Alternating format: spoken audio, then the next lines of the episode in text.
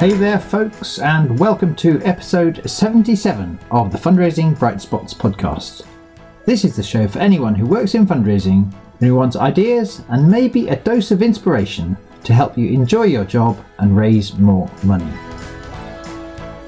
And today I'm sharing the second half of a conversation I had recently with Will Robinson, who's a very smart fundraiser at Become.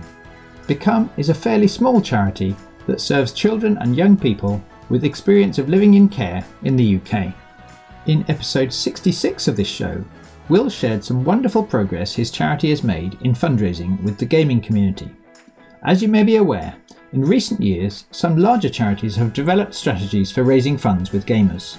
During the first lockdown in 2020, Will fast-tracked his plans to do the same. At the time of recording, Will's charity had done 3 separate gaming marathon events called Become Players, which had raised a total of £16,000. To me, one of the fascinating things about their achievements is that of the 65 people who raised funds through gaming for Become this year, not one of them had raised money for the charity in any way before. So this gaming initiative was the catalyst for lots of new support, and just as interestingly, some of those people have now raised funds for the charity through all 3 of the gaming events across the year.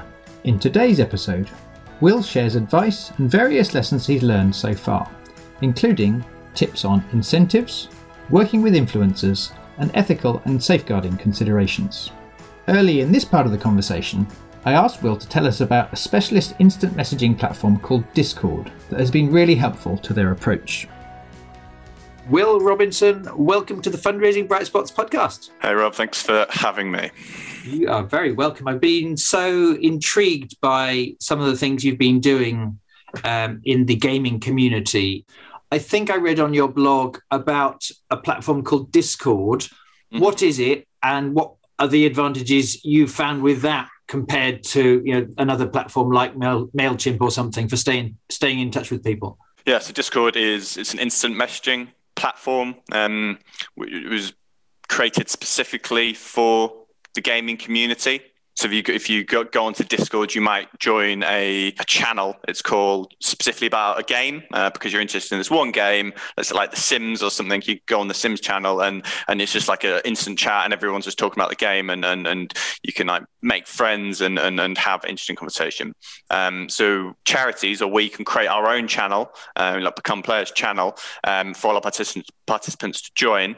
And that gives us like an immediate communication tool to send out announcements, to send out just good stewardship, and also to help encourage participants to support each other. So again, this was like super important for kind of those technical questions about gaming, about streaming, which I did not know the answer to. People will ask in this platform on Discord, and then some of our other participants who are great and who are experienced streamers will answer the question, and they're all helping each other and building relationships and building community, and it was hugely positive around the actual events. Like to read out some of the kind of messages that were sent during the weekend of, like, it was so wonderful to see everyone like supporting each other.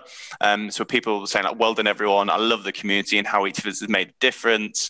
Someone saying, I love this community, I'm open to all events and challenges you got here in the future. People like, woo, go team. But yeah, essentially everyone's just like really excited for each other. And while we were watching the streams live during the weekend, so this again is like another kind of important point, is that as a charity it's really meaningful for you to be a viewer for your streamers when they're doing the challenge. So you kind of like drop in, it's called, and then on the chat you can say, hey, like, Will here from Become, like, how's it going, you're doing great, your fundraising amazing, and that's that really meaningful piece of engagement. But while watching them you can see them all talking about the team's fundraising target. So that was like really amazing, that people being like, oh yeah, like, I'm on £200, that's great, let's see how the team's doing. Oh, the team's on like 6,000, that's so wonderful. And they seem to be celebrating the team like live total more than their individual total, which is like really wonderful.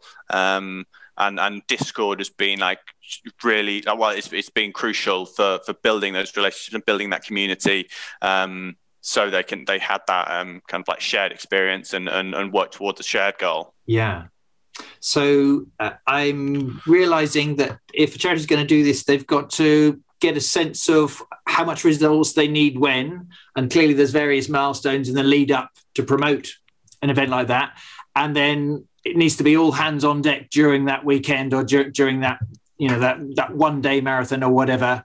Was it you doing most of that heavy lifting, that appearing on there, or were you managing to get your colleagues to do a stint as well? First two challenges, so this was like both in 2020, it was just myself, but it was we only just started using Discord relatively recently, and kind of the end of 2020, and it takes a couple of months to like seed and build up, so it's only really this year where it really started to take off, and we had, there was a lot of like organic conversation which you didn't need to seed, and at that point what my colleague Alicia definitely helps. There was two of us that kind of helped moderate the chat and to be involved over the weekend and drop in on all the streams and make sure everyone got some connection with the charity and felt like they were fully supported and we were fully grateful for what they were doing. Yeah, and I was just wondering, it's becoming really clear to me the various human needs that get met by an event like this that's done well. I just see it appeals not only to people's competitiveness and their joy of the game, but also to this kind of this feeling of being part of something bigger than themselves. This the power of the tribe. To what extent are people explicit about the cause? I'm guessing some people, you know, it's enough for them to know. If you give, you're giving to this good cause, and they don't need, their mates don't need loads of detail about that. But is it also the case that some of your people who are fundraising for you might say a bit more about why this is an important cause? And if so, is that something that you as a charity would help them get the information or the content or the stories to be able to share that if they wanted to during a break or even, you know, while they were waiting for the next level to load up or something? Absolutely. So yes, we have kind of created, it's like streamers tips and just quick like short paras and key points about the charity and our cause, why it's important, why we need to exist.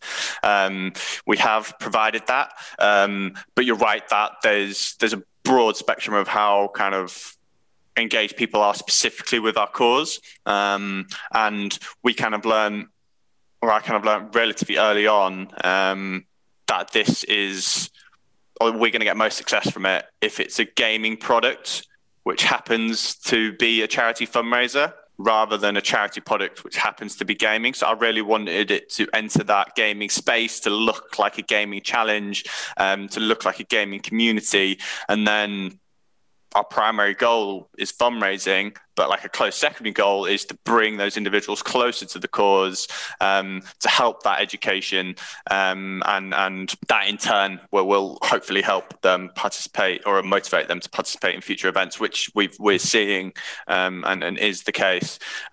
So yeah, the people who signed up is a broad spectrum. There's people who have very little awareness of care experience, what it means for a person to be in care. But then we also have seen like a wonderful number of people who have personal experience of care join the community as well, which is really fantastic and kind of, yeah, helps with our ultimate kind of mission of supporting the care experience community. Thanks. And I know that in this space, sometimes people talk about the importance of influencers, and that being a really attractive way, I guess, or an easy seeming way you can make one of these events succeed, because if you go to someone who's got lots of followers, as I understand it, well then, hey presto, you know, lots of people are going to fundraise for you. Have I understood the word influencer correctly in this context? Could you put me right? And what's your experience of going down that route to grow an event? I think you're correct, Rob. Influencers, yeah, are a huge part of online culture now, like beyond gaming. Influencers are massive everywhere, and I'm sure most charities are becoming very aware of their ability to promote kind of events if you can get them on board. And yeah, there's a huge cohort of gaming influencers. So as I was talking about earlier, people who are having thousands of viewers, if not hundreds of thousands of viewers to a live stream.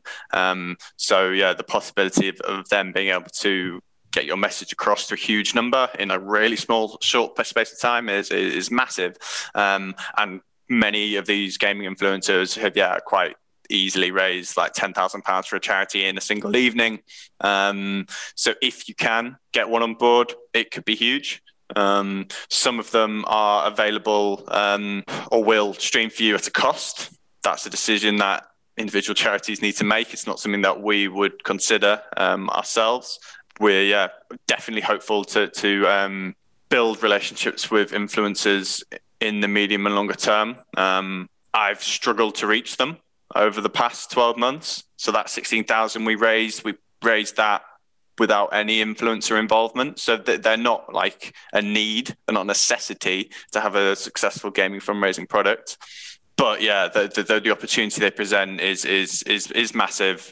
So you should always consider them. And yeah, as I say, the key issue I felt and found is accessing them, just getting them to listen, getting them to reply.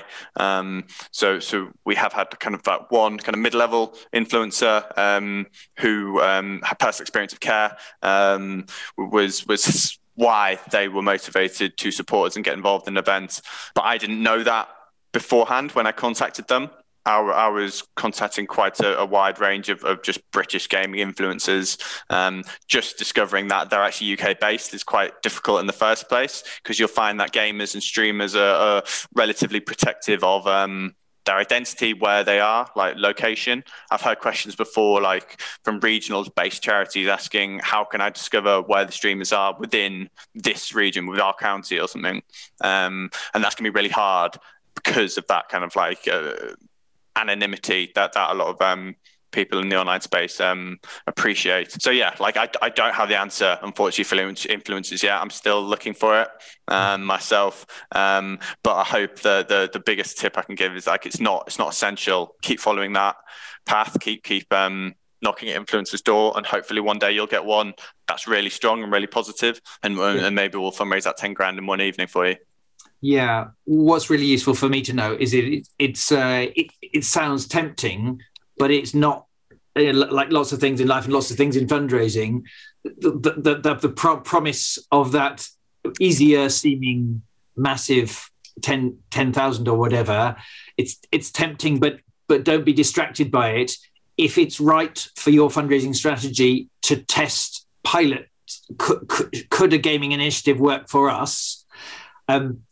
If it's going to work, it needs to work anyway because of how you work, your proposition and how it might suit a part of your audience. And if you do the work and make that work anyway, it seems to me over time, you may well also manage to make these extra things happen so that it can cause you to have a leapfrog growth. But to just go down the influencer route primarily anyway, like it's the holy grail, like a magic wand that will solve everything, it seems to be not a wise path. Yeah.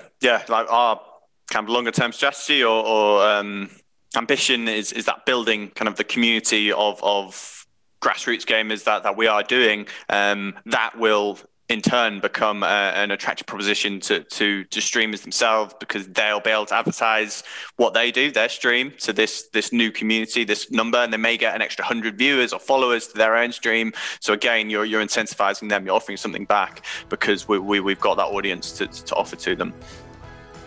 Hi, it's Rob, and I just wanted to jump in really quickly to let you know about the Bright Spot Members Club, which is where we've published the full learning bundle that Will helped us to create. If you're curious about how this training site works, rather than have me explain, I wanted you to hear from one of our members, Hannah, who joined in March 2020 and who's made use of the resources ever since. She's had a fantastic year, which has included doubling the income for her small arts charity compared to the year before COVID, and she credits the club with helping her to make this progress. Here's what Hannah said about why she's a member. I think this way of learning for me just fits in much better with my workload. You've got so many different resources online that you can just tap into when you need them. and so many different experts that you brought to your programs that actually, I think I would struggle to be able to persuade my board of trustees to spend hundreds of pounds sending me on a 3-4 day training course when actually there's really good value for money in your series. And Rob, you bring some really fantastic speakers and professional fundraisers to your series, and some of the sessions may be very short, but actually that really suits my style of learning. So I think actually, I would say to someone, just give it a go. If you'd like to know more about how this training club works, go to brightspotmembersclub.co.uk/join. For now though, back to the interview, as I asked Will about his approach to ethical and safeguarding issues. I wanted to ask a couple of slightly different questions about the bigger picture in the context of a charity, one to do with safeguarding and one to do with ethical approach generally and the suitability of gaming. It seems to me so many charities are managing to make this work, that there is a way through, but our listeners may be concerned, or maybe they know that there's someone, a powerful decision maker within their charity who'll be concerned on either of those fronts. In terms of the safeguarding one for you, because your charity is for children and young people, what's been your approach to keep things safe? So specifically on safeguarding, that's definitely been kind of a key piece of my work, to make sure, especially on Discord, essentially, that's where it's been critical like that. We do have a safeguarding approach, and to retain it to be that really positive and safe place for our community. It's helped that we're a small charity, because we had such low numbers to start with. Moderation is a key part of a Discord channel. So because we've got to have relatively small numbers and still do, I'm able to read every single message, every single chat that's put out, to make sure it's safe and good. On the Discord, you can have text and voice channels. So we don't have voice channels because we just don't know how we could moderate that. So we don't have that. And you can always have all channels on Discord and have a clear kind of code of conduct at the start. So it's a clear agreement that if you join this community, you should follow these rules. If not, you may be banned or kicked out of that community. There's clear rules not to share any personal information, such as address or contact details. Clear message that if anyone else in the community makes you uncomfortable, you can direct message a charity administrator or email our charity here. A bit more technically, the Discord offers its own kind of safeguarding and safety options, so you can make your channel the most safe possible. So it kind of blocks any triggering content, and then beyond that, you can have what's called bots. So this is kind of AI, which you can add in yourself. So we have a bot that kind of blocks swearing. So you can't use bad language. If someone types a message with bad language, it will say, oh, no, bad language. You're going to have to rephrase that. You can't send it in. So there's lots of tools you can use to make it a positive and safe place. But every charity needs to do its own risk assessment of the platform. You should bring your safeguarding lead into the conversation to make sure it is that positive and safe place. And then finally, we're really vocal about it on the platform. So we want this to be as safe and positive space as we can for all of you and for anyone who will join.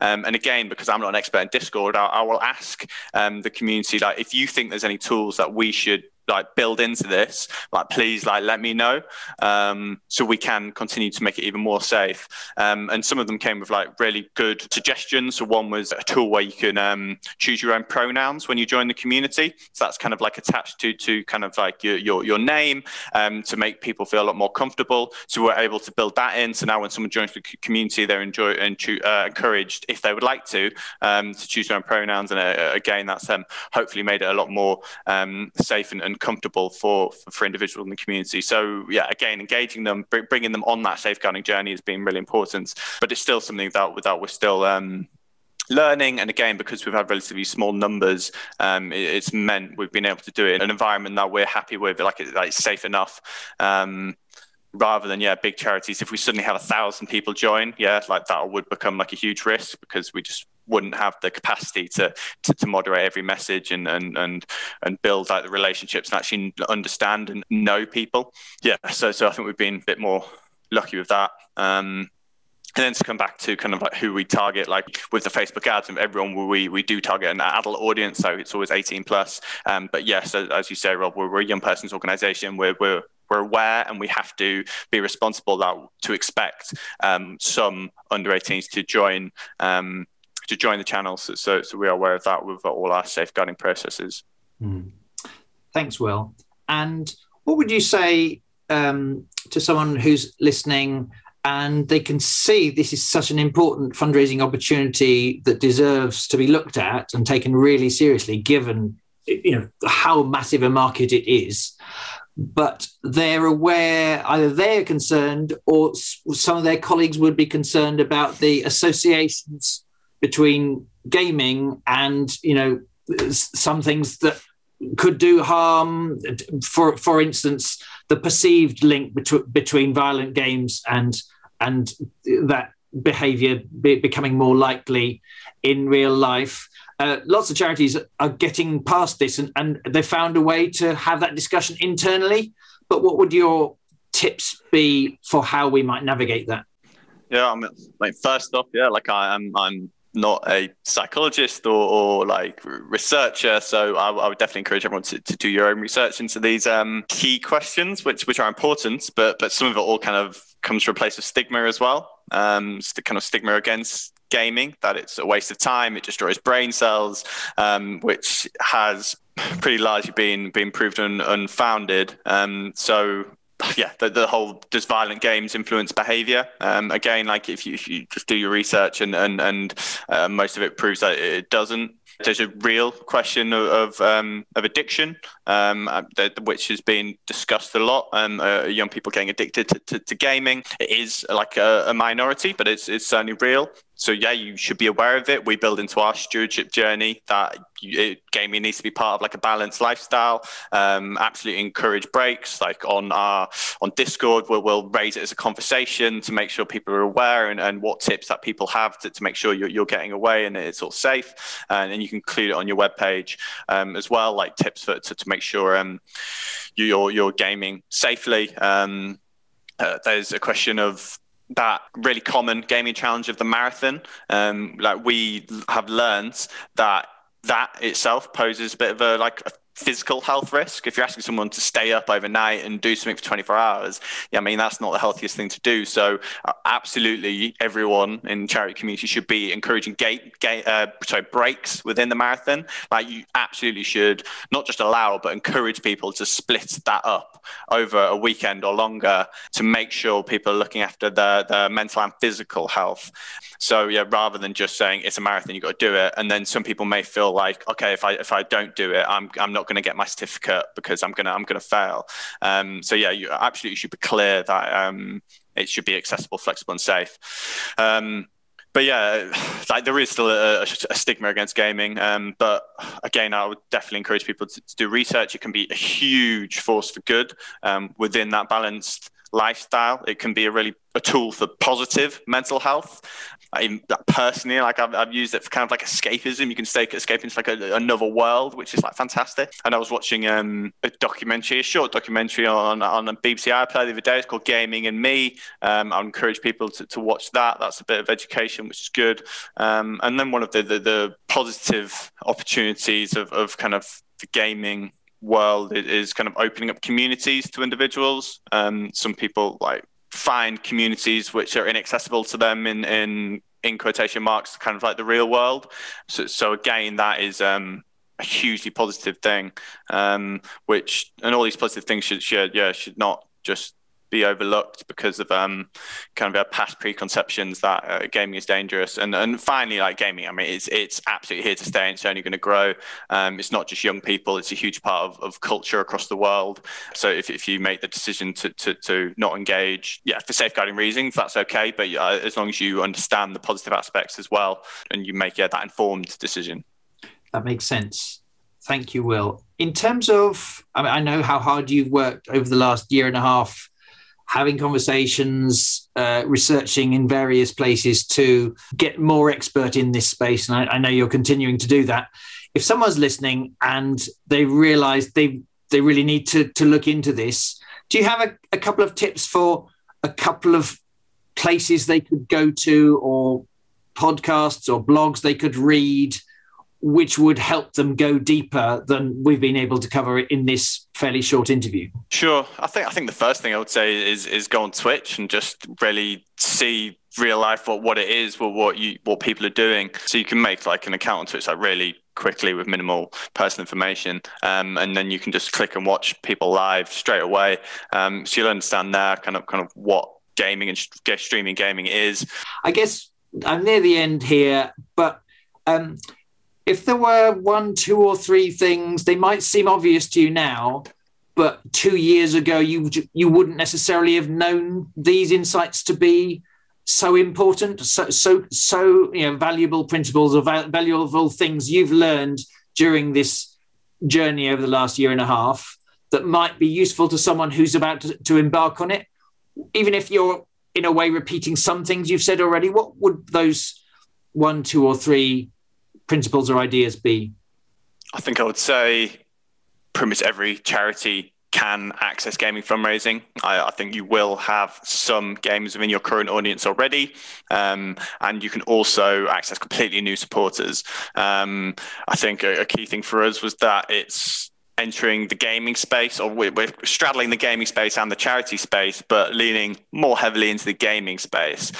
So if you build something that looks like a gaming product and a gaming community, that will really appeal to people who maybe don't have awareness of your cause or charity yet, but that will motivate them to join. So essentially it'll be an event-led fundraising product, which it definitely is for us, and we've seen huge success. And that's community aspect has been massive for us. It's been like one of the most successful kind of ad copy. You know, I was mentioning earlier about doing a test of what is the most successful copy that engages people to sign up. So joining a community was really successful for us. So that's been tremendous. And then, I mean, another tip is everyone loves a good kind of giveaway. So if you do incentivized fundraising, so we had, if you fundraise £200, you're going to get a Become Players esports jersey. So esports is kind of like the more competitive side of gaming, but again, just to make people feel like they're part of a team, they're part of the community, and really give some tangible reward for that. People have loved that, like gamers and everyone alike. So yeah, there's a few tips that I think that people should, every charity can access. Mm. Will, thank you so much. I'd love to go on and on, but I know you've got plenty to get on with. Thank you for coming on the podcast. Thank you for sharing so many examples, tips of things you've learned along the way. I look forward to watching your charity's continued activity in this space, because it seems you've got plenty more plans and it's working already, and you're determined to keep working with this community. A key insight I've got, like lots of great fundraising, so much of why you've made it work is by being grateful for and making use of the power of your community. You couldn't have done it all on your own. There's no way you ever could have, but you've really deliberately asked for help and found lots of wonderful people who care about your cause, who have helped, and that's a lot of why you've made it work. So thanks for making that point really clearly, as well as all the other tips. Best of luck with your fundraising, and I will catch up with you soon. Great. Thanks again for having me, Rob. Thanks, Will. Bye-bye. Well, I hope you found these ideas were helpful.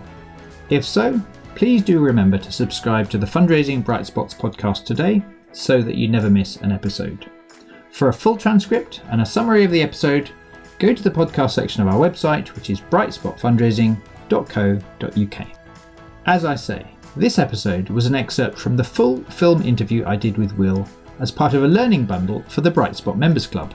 If you'd like to see the full learning bundle, it's one of dozens of learning films and weekly live fundraising masterclasses that we provide to fundraisers through the club.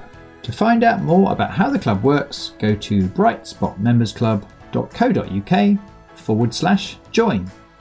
Just before we finish, I'd like to say a huge thank you to all the kind listeners who've been spreading the word about this podcast on social media, or to your colleagues, helping us to get this free content out to as many charities as possible during the pandemic. And Will and I would love to hear what you think about this episode. We're both on LinkedIn, and on Twitter, Will is at Will_R0BINSON, and I am at Woods_Rob. Thank you so much for listening today. Best of luck with all your fundraising, and I look forward to sharing more Bright Spot examples with you soon.